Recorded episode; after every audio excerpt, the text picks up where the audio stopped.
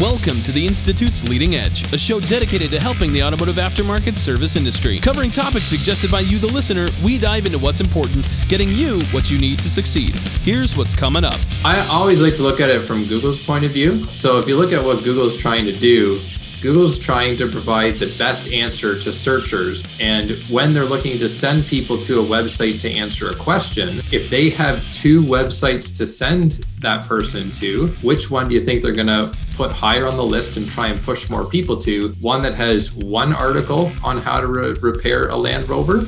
Or one that has a thousand articles on how to pr- repair a Land Rover? Which one do you think is Google is going to say is the expert on how to prepare or how to repair a Land Rover, it's going to be the one that has more content. Assuming that content is high quality and good, it's going to be the one that has more content. We need your help. By submitting questions or topics to institute at iforabe.com, we can continue to cover things that are relevant to you. But for now, we've collected a panel of experts to get you serious results. So what are we waiting for? Let's get into it. Um, welcome to the Leading Edge, uh, episode 54. We've been doing this for more than two years now, Lex. That's amazing mm, to me. That's crazy. Um, uh, we're going to be talking about marketing strategy on this Leading Edge. And uh, we have with us uh, Chris Keller from ProfitWorks. Chris, um, I don't know that I've met you in person, and so I don't know that much about what you do. So, would you give us maybe a couple of minutes on that? Oh, for sure. Uh, so, yeah, my name is Chris, and uh, our team here, we run the sales and marketing podcast, and we also run a digital marketing agency called ProfitWorks. Uh, we're a digital marketing agency that specializes in search engine optimization. And uh, in terms of what we have to offer, in terms of how we can help the automotive industry, um, for anyone looking to learn about marketing and specifically digital marketing, uh, our podcast gives out a lot of great information. Um, and uh, and then if you're looking for help executing uh, your marketing strategy, that's where our company ProfitWorks comes in. Okay, cool, good, good, good. And strategy for me, uh, we'll get to you in a minute, Lex. Um, for me, the the marketing has changed so much over the 40 years I've been in the industry. I mean, you know, 40 years ago, we we didn't market. Our product was our marketing. Just right. You did a good job. There were lots yeah. of broken cars. They showed up at your shop, and you didn't have to worry about you know advertising. I think in the mid '80s, I started um, looking at advertising outside of the yellow pages, outside of our business. Uh, by the early '90s, um, the yellow pages was starting to go away. And uh, i don't know that the internet was quite what even close to what it is today at that point in time but certainly by the by the year 2003 2004 the yellow pages was dead uh, and websites and the internet uh, took over. And then we've seen uh, websites morph and change where they uh, some people are saying they're not important anymore because of the way that google's doing things. Um, so uh, you know to me the the marketing the marketing strategy can really mean the difference between a business that is consistently uh, busy uh, able to bring in the right types of customers and a business that's not um, with us today we also have lex uh, uh Tingey from the institute uh, Lex, right. Good job. I did right. I, you know, I only mess it up like every third time. Um, I want to add an extra L in there or something. Always, yeah. Um, uh, Lex does all, all of our marketing. I think you've been with us now close to two years, or just uh, it's only about a year and two months. So okay. still only. So we started the leading. we started the leading edge before you were with us. That's the mm-hmm. that's that's strange. But in the last year, our our internet um, presence has increased a thousandfold um, at least. Uh, it's just amazing at at what can be done. So um, let's talk. Uh, let's start with uh, let's start with strategy. What when we talk about marketing strategy, what are we talking about? Are we, you know, what is that? Let's um, let's start with um, uh, let's start with Chris. Chris, what is sure. marketing strategy? Yeah, so I think to get a sense of what marketing strategy is, first you have to just understand what strategy is. And so a lot of people think that strategy is tactics. Um, and really, strategy is putting together a plan to accomplish a goal, utilizing the resources that you have and using specific tactics. So it's an overarching plan to accomplish a certain goal um, with the resources and the tactics that you deploy. Um, and then when you apply that to marketing, so it's setting a marketing goal and then putting together a plan of how you're going to reach that goal, utilizing the resources that you have and utilizing certain tactics. Okay, so so the strategy part is is more about planning, and in the planning phase of that, you're also talking about tactics. Um, Alex, I I would I would say that in the strategy portion of my marketing, one of the things that's important for businesses. I, am certain about automotive. I'm not necessarily certain about other things because I do automotive, but certainly for an automotive business, in my strategy, I need to determine my product and the kind of customer that I want to bring into my business. Um, how does that apply, uh, say, to uh, the Institute, Lex? Yeah, so I definitely, with any marketing strategy, I think that's a good when you talk about strategy and the tactics part of that is knowing who you want to market to um, and the channels you're going to use and what has done well for you. So for us in the institute it's been using some as we've we've always had this presence um, we had the building blocks but then when i came up came over we actually started using some of our online social media um, google analytics and things like that. And one of the first things really we started to do is saying who are we marketing to well? Who is not responding um, and breaking it down from there. So I think that is part of the strategy and just making sure you understand who you want to be, what your product is, and what channels you have that are already working and what channels you could be using to still offer to them.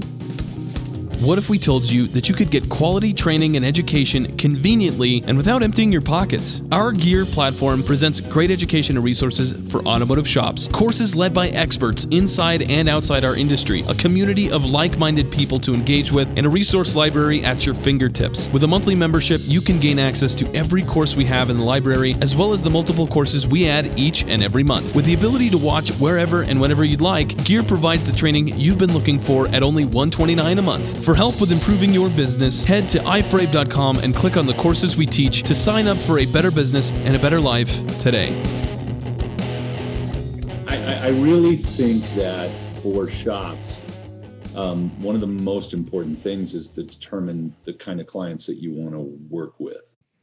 Um, uh, Chris, have you done um, like um, client analysis, uh, income analysis, uh, uh, car type analysis, anything like that in your planning with shops? Uh, we have a little bit, yeah. Um, and I think when you're talking about um, like a lot of what we usually do is look at different revenue streams and see um, which drives the bulk of the revenue and then also what drives the bulk of the profit. So, um, you know, is it brake jobs? Is it, um, you know, just regular pre- uh, preventative maintenance? You know, what is the bulk of the revenue and then also what's the bulk of the profit and looking at um, yeah where the the revenue and profit and really the the most important is always the profit because you don't want to be just doing a bunch of work and not making a lot of money um, and then like you're talking about strategy part of it comes into always when you're putting together a strategy looking at what your strengths and weaknesses are so as an auto shop you know what are your strengths in terms of what types of services you're really good at that you can compete on uh, and which maybe aren't and taking that into account in terms of how you're building your strategy? In, in our shop um, we tracked average repair order per car type and we tracked um, marketing roi per car type. And our best cars were jeeps that had over $1400 average tickets and that also led to our best profits. And I would say, as a consultant, that that having a higher average repair order probably means a better profit on that uh, particular type of vehicle. I don't know that that's necessarily true. So let me ask you a, a question, Chris, and Lex. You be be you can pipe in if if you feel like you have something to input. Um, there's two there's two kind of concepts in in looking at dollars, and one is what's bringing in the bulk of your dollars, and then the other is what's bringing in the bulk of your profit. And those could be two different things. Mm-hmm. Okay. So I think what you want to look at is if it's bringing in a bulk of uh, dollars, and you know that's key to sustaining kind of the health of the organization. So if you were to take those dollars away, um, there would still be costs that those costs or those revenue dollars are covering. Um, what we try and look at is there you know big buckets of revenue coming in that if you were to take them away, a whole bunch of costs would go away, and you would be almost at the same point financially but things would be a lot more simpler or maybe you'd have a lot more capacity to sell more of the higher profit items. Um, so that would be the only time where we'd look at you know if you've got something that's got a bulk of revenue um, that maybe you're putting too much focus on it is if it's not really adding much and just adding complexity. Um, but a lot of times you can have that big dollar revenue and lower margins but you know that's still really good for the business because if you take it away you still have a lot of other costs that will remain and you'll be in a not not very nice uh, financial position if it took away all that revenue. I can think of two examples in my um, experience. One uh, when um, saturn went out of business we felt like there's a bunch of cars out there that we could work on. And we ran a bunch of very saturn specific advertising and brought in a bunch of saturns. And uh, we brought in revenue, but it wasn't profitable revenue because the average orders were 320, 360, and our, our normal average repair was closer to 800 bucks. And so we filled the shop with cars, but we didn't fill the shop with money. That that's one example. And so we got rid of Saturn, and we we in, we took that same money and put it into Jeeps, Cadillacs, and um, Land Rovers because those were our best tickets and our best clients. And that changed the, the game. That brought in not only cars, but it brought in dollars also, profit dollars. And then the, the second example is the Yellow Pages. In the early 2000s, the Yellow Pages had literally ceased to bring in uh, a return on investment, but it was still bringing in five to seven percent of the client base, and there was still profit there. And I didn't want to dump five to seven percent of the profit base. So I made some minor adjustments in our yellow pages to reduce the cost, but but to have more impact. And we were able to increase ROI on it for another year and a half, two years, and then pretty much it was like take your money away from there because it right. wasn't doing anything yeah. for you. Yeah. Um, now, um, Lex, as we see changes in the how the internet works and how social media works, um, let's talk website for a, for a moment because you know we used to put so much empath- em- emphasis on website and content and relevance. Is that does that matter today with the way Google plays the game? Yes. So I'm going to say it does still matter. I know the biggest thing is that now you see a lot of with local searches, Google is trying to show that information above, like with their Google Maps and everything. So you just click on that and you don't actually, you just get the information there and don't go to the website. However, when Google decides who to show, it's looking at your website. So you still need to make sure you have good content. You still need to make sure your website is navigate. It's easy, you know, easy navigation. Your if a person wants to go to it, you can find everything and i think it's another thing too that your website is the thing you own so you're able to keep keep track of that because things like facebook even just is going through an update right now. I don't know if you've seen starting to look more like instagram. All these changes you don't control that but your website you do control and you get to control the content you put out the reviews everything like that. So i do think it is still important. Um, I, it, it's my understanding that the way that google is is working is they're trying to stop people from going to your webpage and keep them in a place where they can control the advertising. And, and that's smart on, the, on their part. But the material that they're getting to put on that page, the local search, comes directly from your site. And the more um, the more official you are, or the more uh, legitimate you are as a business, the more likely you're going to show up on local search. Chris, what what makes me legitimate in Google's eyes? In Google's eyes, well, yeah. um, first is consistency. So if you've got inconsistency on your website and other places where it mentions your company, that's going to say to Google, hey, there's some sort of flag here. This doesn't make sense. So if you've got one address on your website and there's a different address on a different profile and a different address on another one, you know that's going to cause Google to say, wait a second, something's not right here. Is this business legitimate? Is it still in business? I'm getting conflicting phone numbers or, or uh, mailing addresses. Uh, and then the other big part of it is um, topic authority. So what topic authority is is basically how much um, expertise your website has on a particular topic. And how you build that expertise is by having content and high quality, in depth content on that particular topic. And then third, in terms of you know what we're talking about really here is uh, local map pack listings. Uh, a big part of it is the number of reviews and the quality of reviews. That still has a big impact as well. So I think those are the three biggest factors. There's definitely others, but those are the lion's share of uh, what has the impact. So how do I become um, authority? I mean, I'm the I'm the world's most known authority on how to run an automotive shop correctly. I know more than anybody else. I've been doing it for 40 years. I I read 250 books a year, uh, half of which are business books. I work with clients. I I, I teach classes. I create blah blah yeah. blah. How do you, be, in Google's eyes, how do you become the authority? So, in Google's eyes, if you can display that you have that content by answering questions that people would have related to that content on your site, um, that's how Google's going to say you're the authority. So, if your website can do a better job of answering people's questions about running an automotive shop than any other website on the internet because it's got more information on the topic, better information on the topic, then Google will say you are the authority.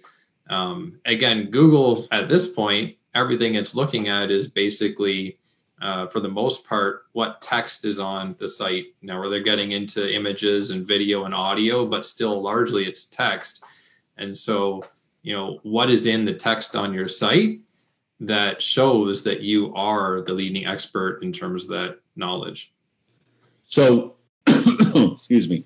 My understanding is um, I've got a Land Rover out there. We're to do, I don't know, whatever, a timing belt on it or whatever they got. It's maybe it's a gear on that one. Let's let's say it's a heater core. That they all have heater cores. So so um, if I take pictures of that job as I'm doing it, if I uh, describe the fact that we're doing a heater core on a Land Rover, uh, and and I use that in my um, article uh, that I'm going to create an FAQ or a, what's the other thing called, uh, Lex, where you you know it's a short, um, like an article that we would put out. What are they? What are it's they like called? A, a, blog article or? Well, a blog? blog would be one. Like a um, case study or case studies would be another. So all of those kinds of things, if I'm specific to the vehicle, the job, etc., Google is going to pick up on that and it's going to help me place better in the local search and uh, in in any given search. Yes, yeah, but well, it is going to go back to consistency too. You can't just post one article and assume that it's going to no. be great and your site's now set. You have to no. consistently continue offering that content. And not only the jobs you may be doing, but again, kind of going back to that SEO, thinking what are potential clients searching and what questions do they have that we could answer um, that show our authority on that subject. Yeah. So I always so, Go ahead. Go ahead, Chris. I always like to look at it from Google's point of view. So if you look at what Google's trying to do, Google's trying to provide the best answer to searchers because they know if they provide the best answer, better than Bing or Yahoo, people will continue to use Google over them. And that means they'll get more ad revenue. And when they're looking to send people to a website to answer a question, if they have two websites to send that person to, which one do you think they're going to put higher on the list and try and push more people to? One that has one article on how to re- repair a Land Rover, or one that has a thousand articles on how to pr- repair a Land Rover? Which one do you think is Google's going to say is the expert on how to prepare or how to repair a Land Rover? It's going to be the one that has more content, assuming that content is high quality and good. It's going to be the one that has more content um, now, it's not quite as simple, and that's the only thing they look at. But when it comes to topic authority, that's kind of a good way to understand, you know, how it works and why Google looks at it that way. I, I think um, here's here's my problem being a business owner. I don't have time for this crap. Um, you know, I can't I can't write an article three times a week uh, and and keep doing what I need to be doing. And to me, this is as much as a um, a gladiator match as anything, right? This is a this is a race. This is a game. This is a there are winners and losers here in this game, and and if you win, you get the prize. Uh, in the old days, before either one of you were born, probably we the yellow pages. We if you had the front page on the yellow pages, it cost you five or six thousand dollars a month, sometimes ten in certain areas. Yeah. But you got the bulk of the calls. Yeah. I mean, period. Just because that's the place that you were. The first time someone opened it up, you were the guy. Um, and nowadays, it's become so much more um, intricate and complicated. And as as business owners, the average shop owner, I always tell my my shop owners, you're not qualified to do this. You're just not. It's too important for your business, and there's too much involved here. Um, let's talk. Let's talk website a, a, little more. Lex has some questions for me, so she helps me so I don't get too lost. And and marketing is probably the most difficult thing that I have to deal with uh, as far as running shops because you know the management portions they're the same. You know, good management principles have not changed in the past 25 years but marketing has changed a million times in the past 25 years and it's changed 100,000 times in the past 5 years and it's changed a thousand times in the past year. You know it just um, it just keeps changing and mo- you know and, and modulating and moving um, so so lex um, we recently made uh, some major changes to our site and we used a company called story branding. What do you think why do you think that was important or why do you think did that matter or you know whatever?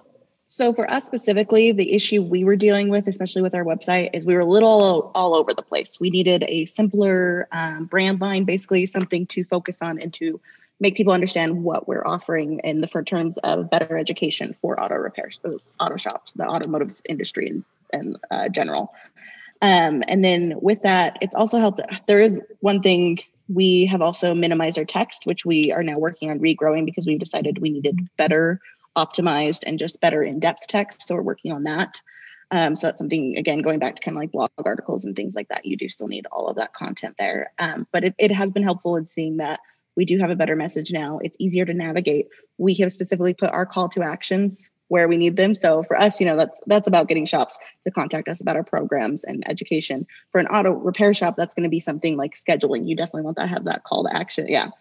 And not even calling. That's a, some yes calling, but even if you can have an auto scheduler or, or putting their information and you contact them back, whether text or email, things like that, because not everyone wants to call these days. Um, but I think it's helped. Uh, any auto repair shop can help just looking over their website, making their call, making sure their message is clear, they have a call to action, and it's answering the questions their potential clients will have.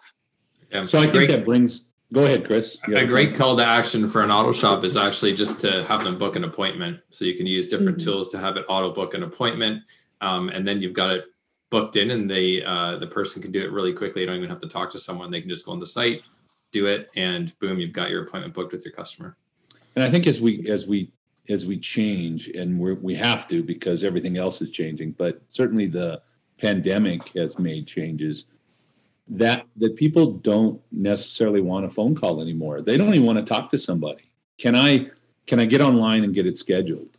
Um, it's funny. I, I went to two different stores this week to look for something that I would normally buy. I'm I, am i am weird about things, certain things like deodorant. I have a very specific deodorant that that's what I want to use. I've been using it for 20 years. It works for me, you know.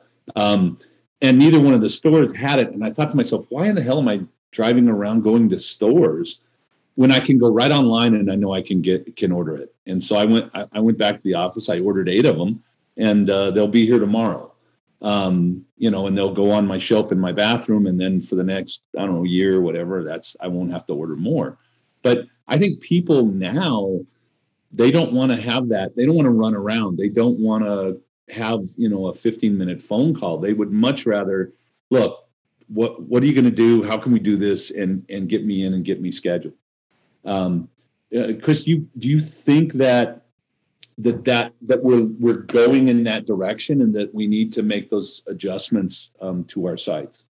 Yeah, we're seeing that for sure, and I think this is what Lex is kind of alluding to: is that having a clear message that's easy and quick to understand is so important because the way people are buying is changing where you know before we might have a little bit more time to get our message across whereas now in under 2.7 seconds when someone comes to your website they're going to determine whether that's what they're looking for and they're interested in reading more or they're gone and so you need something that communicates extremely fast uh, and resonates with the customer and i definitely think that there's always going to be uh, room for personal interactions i don't think that computers and technology will ever fully remove uh, personal interaction because that adds huge value. But in what parts of the buying process does it make sense to have that human interaction and which does it not?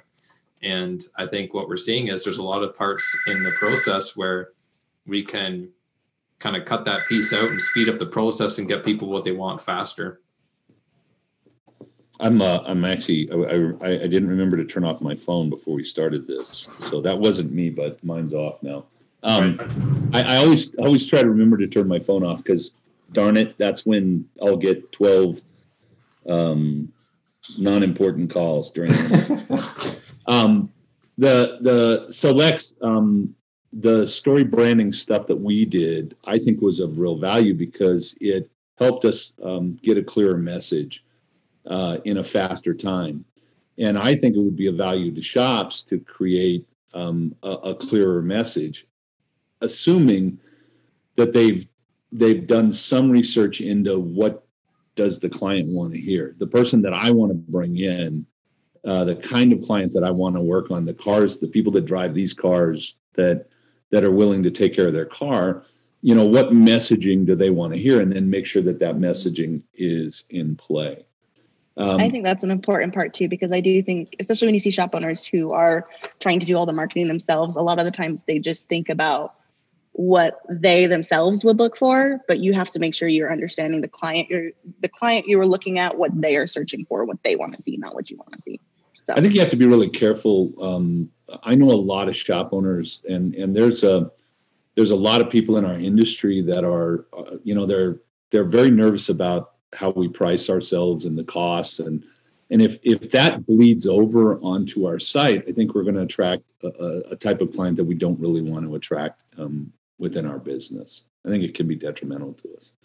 Um, so, um, so messaging, uh, marketing tactics. Um, you know, we're we're talking about more content. We're still talking about content. I mean, ten years later, we're still talking about current relevant content, um, and more of it, and more consistent content content. I I can't do that. Even even as prolific a writer as I am for our industry, um, I would have a difficult time staying on task um, to create all these FAQs and and other things, uh, uh, stories that need to be there. Um, how, you know, I guess it's hire somebody, but then how do you know that that person or that company's going to do the job for you. There's so many people out there professing to be marketing experts, right? Um, uh, Chris, what, what are your thoughts there? Yeah, so I think at the end of the day, it always has to come down to results. So looking at um, what kind of results are being generated from the strategy that's being implemented. So uh, and fourth first and foremost you know revenue. So how much is that impacting your revenue growth? Um, what was the revenue growth prior to when you're doing it? What is it now? Um, in terms of uh, where your revenue is coming from if you're doing a content creation strategy and uh, you know utilizing that on uh, your website and maybe facebook or wherever you're going to push the content you know how many leads uh, are coming in from those platforms, and are you tracking where the leads are coming from? But every every marketing company, um, the majority. I, I hate saying every because it's not. It, it never. It, it, it's never a good statement. But a large majority of the marketing companies out there are telling me it takes months to see results, and and and and some of them are telling me one thing, and some of them are telling me something else. And a lot of them, as a tactic, they use looking at your site, and you can always find some flaws in the site, like. Um, you know, uh, the teddy bear search engine doesn't see you, right? Because you know how many different search engines are there, and uh, you know I, I've got these guys that go online and they say, well, we looked at your site and it's missing a bunch of things, and when you look at the package of what it's really missing, it's missing stuff that doesn't matter because it doesn't play yeah. in the marketplace. So how do I make a judgment? Being, you know, you, you guys are going to ask me to spend money that money that's dear to me, and frankly um, you're going to ask me to spend a, a, pretty good amount of money to do my marketing. How, how can I judge? You know, is this guy giving me crap or is this is this legitimate stuff? Yeah, so I think there's I, I, three things initially come to mind. So one is, um, you know, taking a look at what kind of references can they give you in terms of what kind of results they've been able to deliver in the past. Um, second would be take a look at their own marketing and the own their own success in terms of what they've been able to generate. So, uh, you know, how much traffic are they getting to their their website? Um, you know, what does their marketing look like?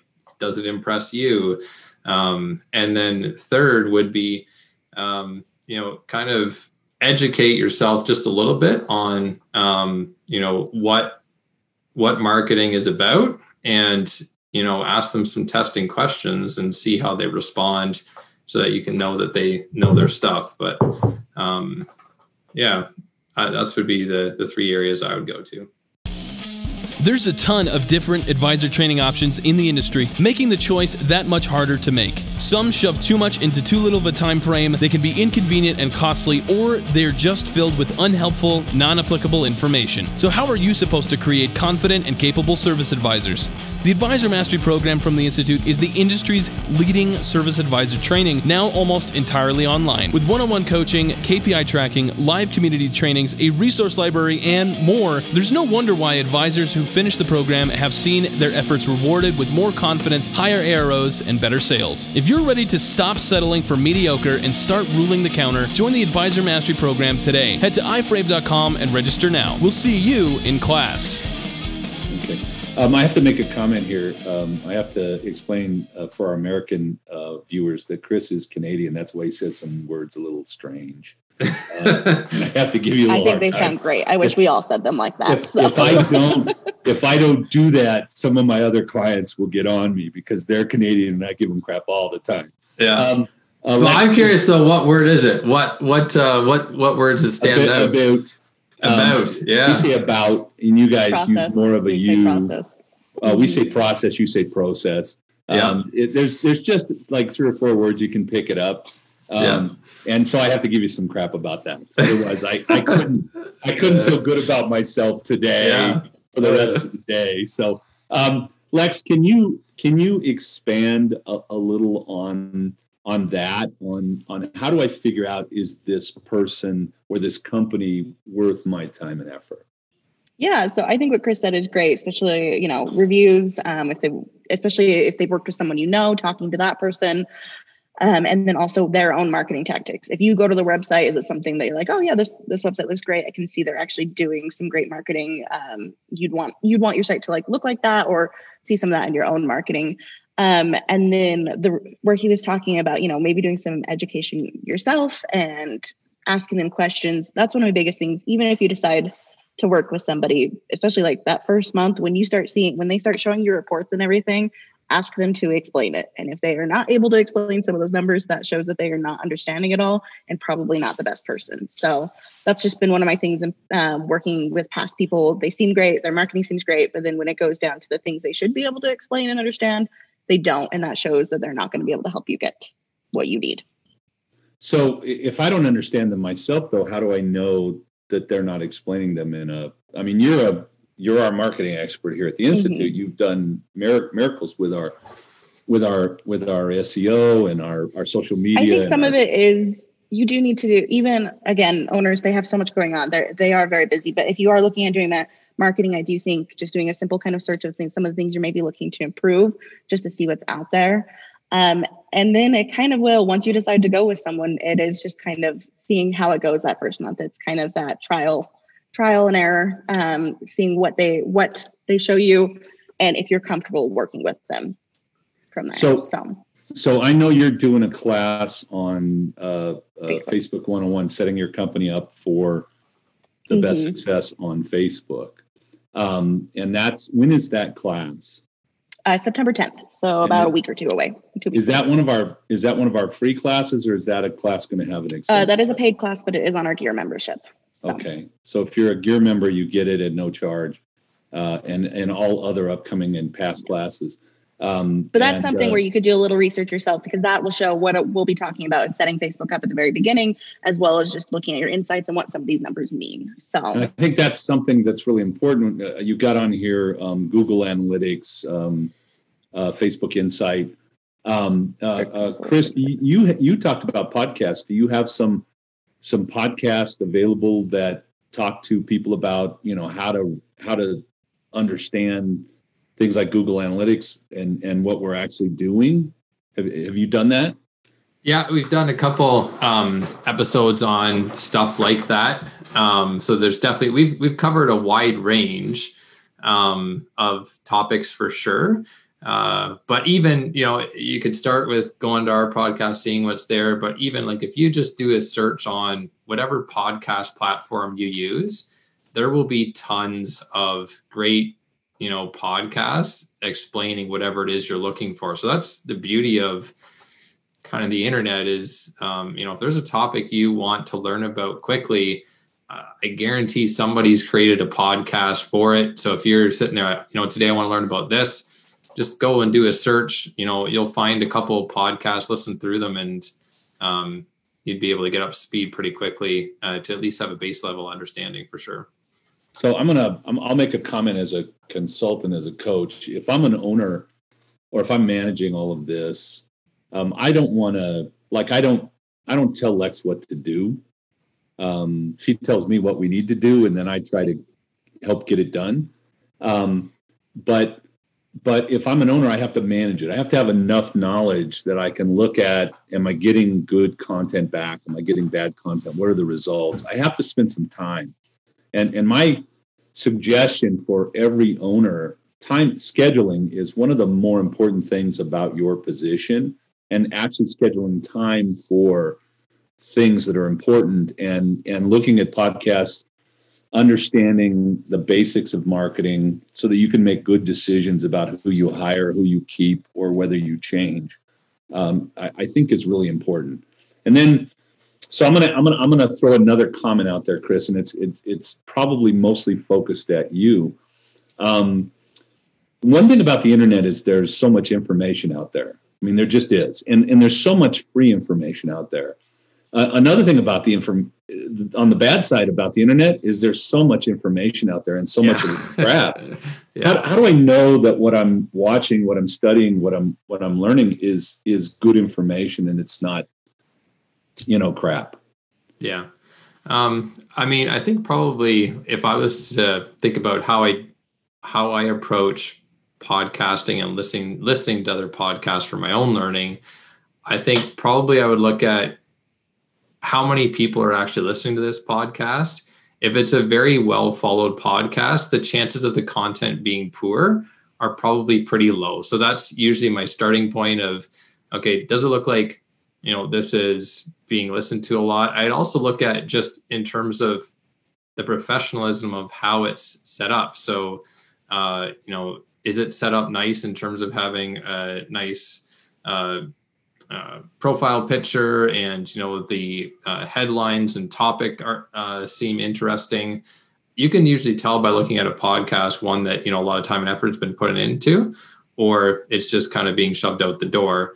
Um, and then the other thing too is a lot of times find out from podcasts of you know talking to other people and they've said you know i've been listening to this podcast and it's been really good for this or whatever. And so a lot of times it's you know either a asking someone else who's kind of like-minded to you and say hey i'm trying to find information on this or learn about this. Have you heard of any good podcasts? Or a lot of times it's i'm not even searching for it and someone will say i've been listening to this Let's podcast this. it's been great. That's the books i read um, today are either you know i read the other the author before and i like what they had to say and i want to see what the next topic is and, and what they're doing. Or very often somebody says oh, I just read this great book, Cecil. You need to read this book. You need, here's a book that would be good for you.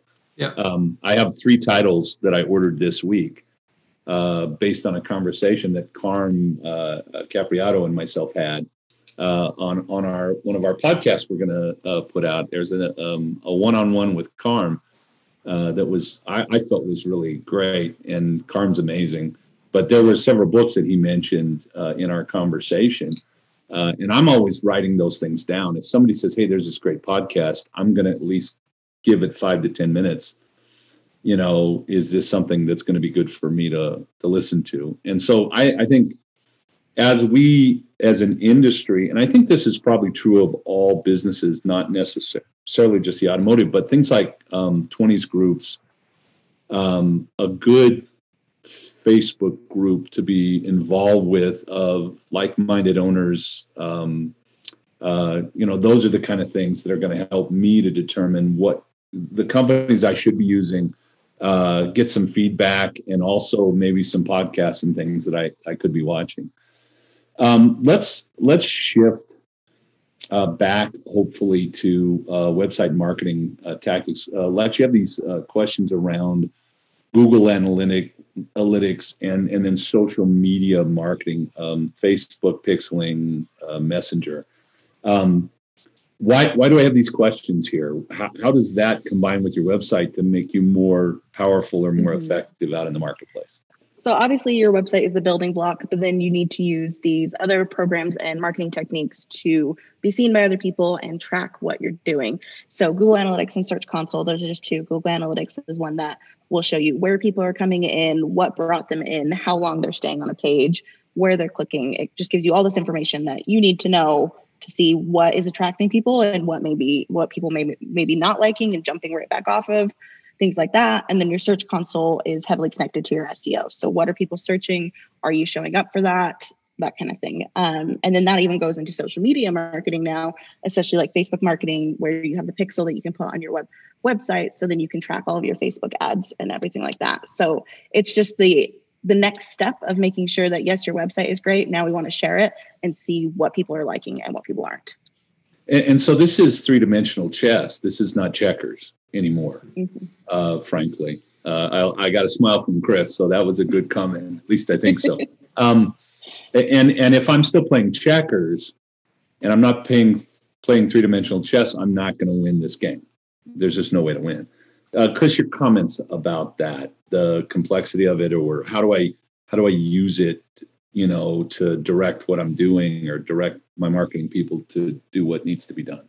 Yeah, so I think that um, where it kind of comes down to is that people that are using these tools are going to be light years ahead of people that aren't.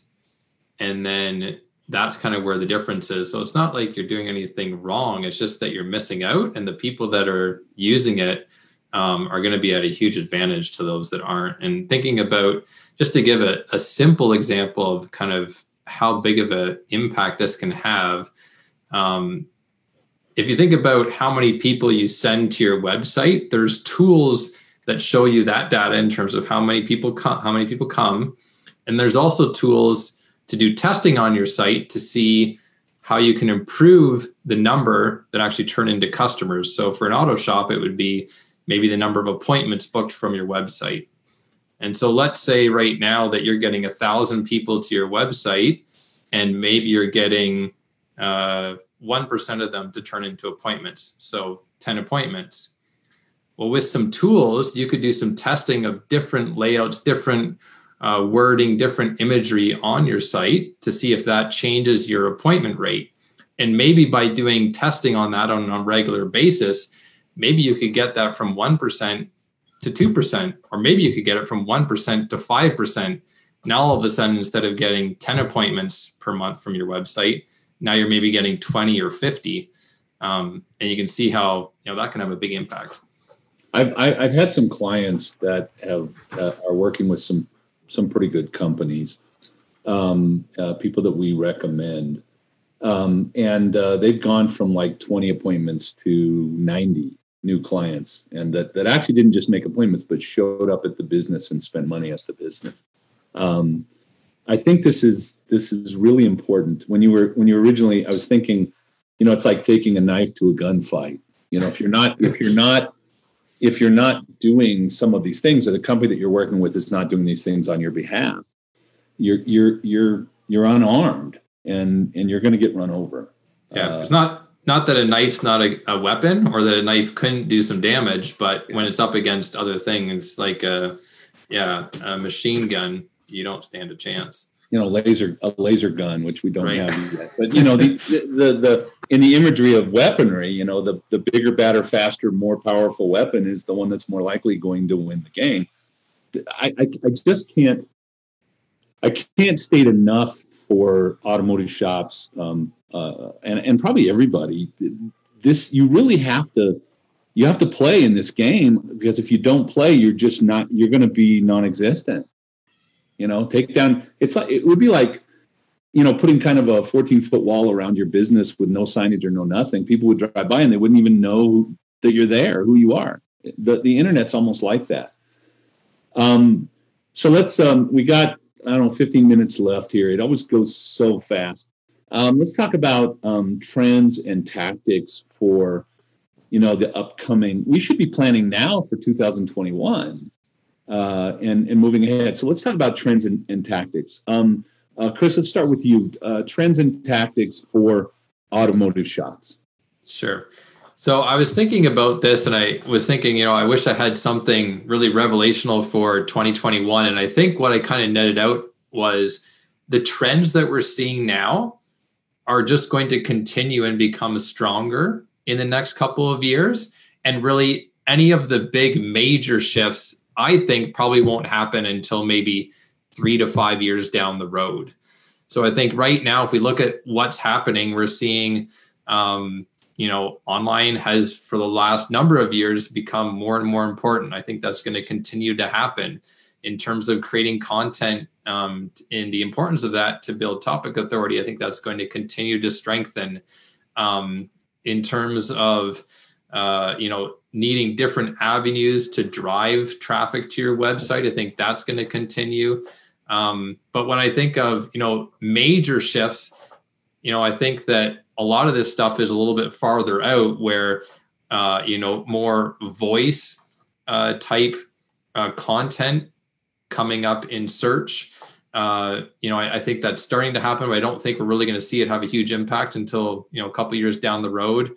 Uh, virtual reality and augmented reality, uh, interacting with websites. I think you know that's going to be another major shift. But again, I don't think that's anytime on the short short term. I think those are all things longer term. Stop wasting your time trying to find a magic bullet. There isn't one. However, our Keys to Automotive Business Success teaches the foundations of a successful automotive shop and gets you started on the right path, which is pretty close. You'll learn how to set actionable and achievable goals, understand your financial model, and how to communicate more effectively with your team. This course was designed to jumpstart your results, not waste your time. Take the class today and you'll learn how to start creating the business and life you want. Visit iforabe.com to register for the class at only $49 and available to take wherever and whenever you'd like. It's what every shop owner needs to kickstart their business into success. I, I've had the the past 25 years to really see the shifts and the major changes. And I can tell you that probably 15 years ago, people were talking about SEO, and I was like, yeah, yeah, yeah, that's like that's going to happen. I remember um, when uh, carburetors went away and fuel injection came into the industry. My dad was like, "We're not working on that crap it's never going to take hold. There are always going to be points in condensers and carburetors. And now, you know, those things are things of the past. Um, it, a virtual reality, when you said that, it, it, it like blows my mind because right now I'm thinking, well, who cares? Because it's not perfected. It's not, but I think there could be a point where someone, you know, puts the glasses on and they're at your shop, you know, and interacting with you in a, in a different way. Yeah, uh, and you know, I think that's, that's, coming, but it's just not. It's not in the next couple years. But yeah, maybe that's five years away. It could be seven. seven you know, yeah. But yeah. I think right now the the social media aspect, the Facebook, the the building the community, and then the local search aspect, uh, uh, the the topic authority aspect is kind of the places where I need to focus. Um, I want to go back to this idea, Lex, about determining the kind of client I, w- I want to work with, and then and then maybe A/B testing, or you know, creating a uh, a reality where that person feels more comfortable and more likely to make an appointment. How do I? Is that important? Uh, and then how do I go about that? Yeah, I think that is important. And I also just want to throw in a comment on kind of that last where we're not going to see any big major shifts. Um, this is actually a really good opportunity for the automotive industry because we've seen that a lot of us are still behind. Like you said, a lot of automotive shops still don't have websites, still don't do social media this is the time this is the the next you know starting now the next year this is where you should really get your website and your social media and everything going because we are going to see those bigger changes in five years and you need to make sure you're ready for that otherwise you're going to be completely blown out of the water so just on that um, but deciding what customers you want and i think that's a really important issue um, especially and that kind of does go with your it does go with your marketing strategy and kind of looking at the customers you are bringing in right now what they are spending money on. Um, and again, looking is it just revenue or are you actually seeing profit from it? And then deciding what, if there is something that is more profitable that you're not bringing in, what kind of people are purchasing those services and what, how do we target them? Um, so I think it's something to use what you already know and then kind of what you want to see and combine those two together. So. And, and I would kind of hope that, um, you know, that someone like Chris and some of the other people that we recommend would would be able to help us in, in that direction. Um, I really look at my marketing experts as people that can go look. You know, if you want these type of customers, th- these are things that are attracting these type of customers. They already know that. Are, are, Chris, are you doing kind of that kind of ongoing research now? Yeah, we do. We do that and oftentimes we'll do that specifically for the customer because every business they're targeting slightly different usually slightly differently usually so what we like to do is get a really clear picture of who is the target that we're going after and then do some research about you know how do we connect with those people? How do we target them? What kind of things resonate best with them? Uh, what's most important to them? And then you get specific information to that exact customer base as opposed to general information. Whereas if you can get specific information about exactly who you're targeting, that's going to be much more powerful. You can definitely take some data and say, okay, you know, these are some common things, but the more specific the information, definitely the better. And and Lex, you talked about pixeling. Um, let's talk a little, just a little expand on that a little bit? I know it's for yeah. us, it's, it's been important, but is it important mm-hmm. for a shop? Definitely. And a lot of it, a lot of people, when you see when they first get into like social media, they start doing Facebook ads and everything, but they don't set up their pixel on their website. So that means, yeah, it's great. You can see who clicked on it and everything, but you don't know what happened once they got there. So once you have this pixel set up, what it does, it'll actually, when people come over from social, from Facebook, um, it's similar to Google Analytics. It's just definitely related to Facebook. Um, it'll actually track, okay, where, you know, did they make a purchase? You can track specific events. So if you want to see who clicked on a lead, who clicked on um, maybe a certain article, you can set all of that up. You can set different actions up and track those. Um, but that's again going to show what, so then you can see not only what ads people are clicking on, but then if they're actually coming to your website, what percentage of them are doing the action you want to and tweak it to get a bigger percentage of that. So if I'm going to become the topic authority and I'm going to create uh, materials or someone on my behalf is going to create materials for my site, pixeling will help me determine what's really attracting people's attention and getting them to act as opposed to just more stuff on the site. Yeah, so the pixels will relate that to the Facebook ads, to the Facebook marketing, and then Google Analytics does have its own. It's more. It's called the Google Tag, and you can use like Tag Manager and things like that to watch specific that's when you get a little bit more in depth. But this is where you you can't just have your website. You do need to have these tools and everything set up so then you can see where they're actually spending time, what they're doing on those pages, and just like an example, if you see someone's coming over to your About Us page and then spending two minutes on it, maybe you you put if you don't already have a call to action, maybe then that's a good spot where you'd put a call to action or even a lead capture because they're spending time. So let's get some information from them and turn them into an. So book your appointment now, or or um, mm-hmm. you know, mm-hmm. send us a question. We can talk to mm-hmm. you and answer your question, whatever it is. Um, exactly. So what what this screams at me, you know, it's funny during this particular podcast, I've had like four or five kind of real big epiphanies. Just just boom, it's just screaming at me. It it really screams at me that the importance of this is so major for my business. I really need to find somebody or a group of somebodies that I can work with that will help me be successful here. Otherwise, the the opposite of that is I'm just not going to have the car count I need in the future or the right clients to really be the profitable the way I want to be.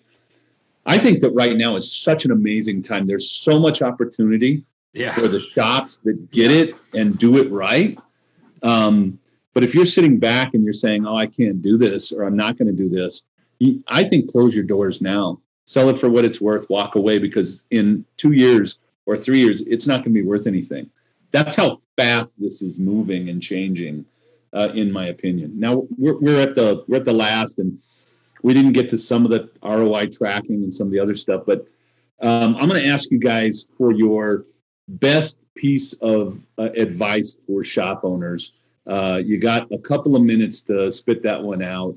And uh, Lex, I'm gonna I'm gonna start with you. What's your okay. best piece of advice? Um, kind of what we didn't check on or what we didn't really touch on, but making sure you're tracking everything that does go up with Google Analytics and Pixels. Um, but even when people are coming into your shop and doing services, asking the simple question of, "Hey, how did you hear about us?" so that you can track that for further.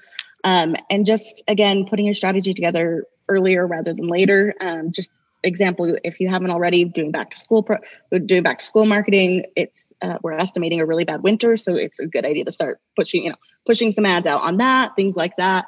And then again, 2021, we're going to see a lot of the same online trends. So getting your shop website set up and your social media on point.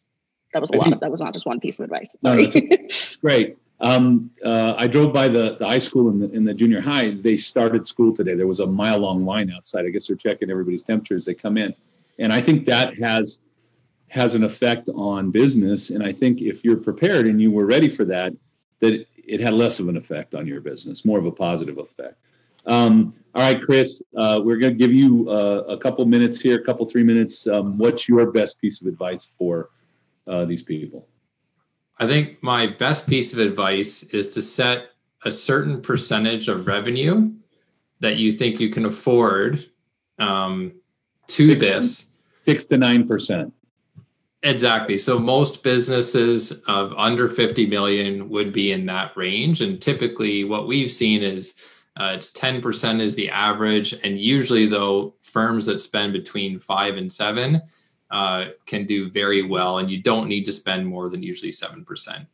Um, so, uh, yeah, having a set percentage of revenue that is put towards this to make sure that you know as things are changing, you're taking advantage of the opportunities and able to grow your business, and then in line with that, setting a percentage of your time to also work on it. So it's not just dollars, but you need to have time to uh, you know work at it monitor results um, think about it because it's going to be it's going to be critical. Um, really it's it's it's a major component of driving revenue.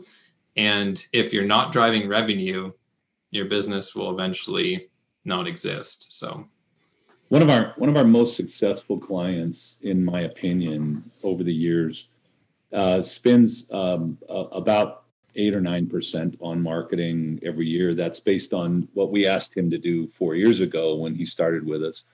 Uh, he brings in about 120 new customers every month uh, and has an average repair order just a bit over $800 in their general repair in, in their shop. Um, happens to be here in Utah. Um, he meets with his marketing people every week, spends about an hour with them uh, he has an internal marketing person, which I don't know that I suggest that, but um, he does. And he also has two outside companies that he works with. And he works with all three of those people and meets with them at least an hour every week. Uh, you know, what are we doing? What's the new thing? What are our results? How do we make this better? Um, and I think you have to do that if you're going to own a, a successful business, whether it's an automotive shop or a pizza parlor in the future. I just, I, I really think this has become so important that we need to be screaming it from the you know the the t- at the top of our lungs uh, um, you know do this uh, be on top of this because if you don't you will become irrelevant and disappear um, and and what amazes me is there's still shops that don't even have websites I, I can't even fathom that and there are some people that are successful because what they're doing where they're at is such a unique thing that they're able to stay successful but i don't know how long that's going to last as the world changes around them. You know, uh, my dad was a great um, technician. He knew how to fix uh, any Ford out there. But if you brought him uh, today in, in front of electronic car, he he wouldn't know what to do. He would he would struggle with that. And I'm I'm that guy too. Um, all right, um, all right, Chris. Uh, uh, we are going to have a link to your business on our website. I've I've been told. So um, uh, you can look up Chris and some of his podcasts. Uh, uh, I want to thank you uh, so much for your Chris information, Chris. I think it was, I think it was very, um, very relevant, uh, and I think that people can can get something and and and use it in in their in their business. And Chris's Profitworks, you're um, you're outside. You're about 50 miles outside of Ontario. You said or 100. Uh, just out of Toronto. It's still in Ontario. Okay. Yeah. So yeah, about 100. Uh, well, yeah, uh, just under 100 miles. Uh, yeah, west of Toronto. You know how we Americans are with Canadian geography. Yeah. I, I know Toronto is above New York. And yeah. Exactly. yeah. There, that's about it. Yeah. Um, uh, uh, Lex, um, uh, thank you for your time as always. Um, we have a class coming up with Lex. Uh, uh, it is how to set your business up on Facebook, and then uh, you're also going to be talking about how to look at the reports and and do yeah Facebook 101, how to set it up, insights, how to do marketing on it, create your audiences, ads, kind of just a and, general and they can, foundation. They, and they can get signed up on that if they go to our website, the Institute mm-hmm. at iforabe.com. Uh, yes. They can see that and get signed up for that class. And then if you are a Gear membership, Gear is our um, everything. It's our repository. It's our, our learning management system. Uh, uh, you you not only get access to all of the materials and classes uh, that we currently have, but you'll get access to all of those. It's a uh, 129 bucks a month. It's it's really, frankly, I think it's too cheap. Um, uh, Where else could you but, get training for that much? Multiple classes, like yeah, that's crazy. So um, uh, uh, again, Chris, thank you. Lex, thank you. For, for, those of you that, that, that watched, you can get Chris. What's your, uh, how do they get to you, Chris? Yeah. Um, so you can go to profitworks.ca backslash podcast to listen to our podcasts, or if you want to just go to our website, it's just profitworks.ca. Wonderful, wonderful. All right, guys. Uh, thank you very much. I think this was a good one and uh, another one in the books. We'll talk to you again soon. Thanks. Bye, guys. Bye, y'all. That's it for this one. This episode was brought to you by GearForShops.com and The Institute. To find more episodes or for more information about the services we provide, visit iforabe.com. Thanks for listening, and we'll catch you in the next one.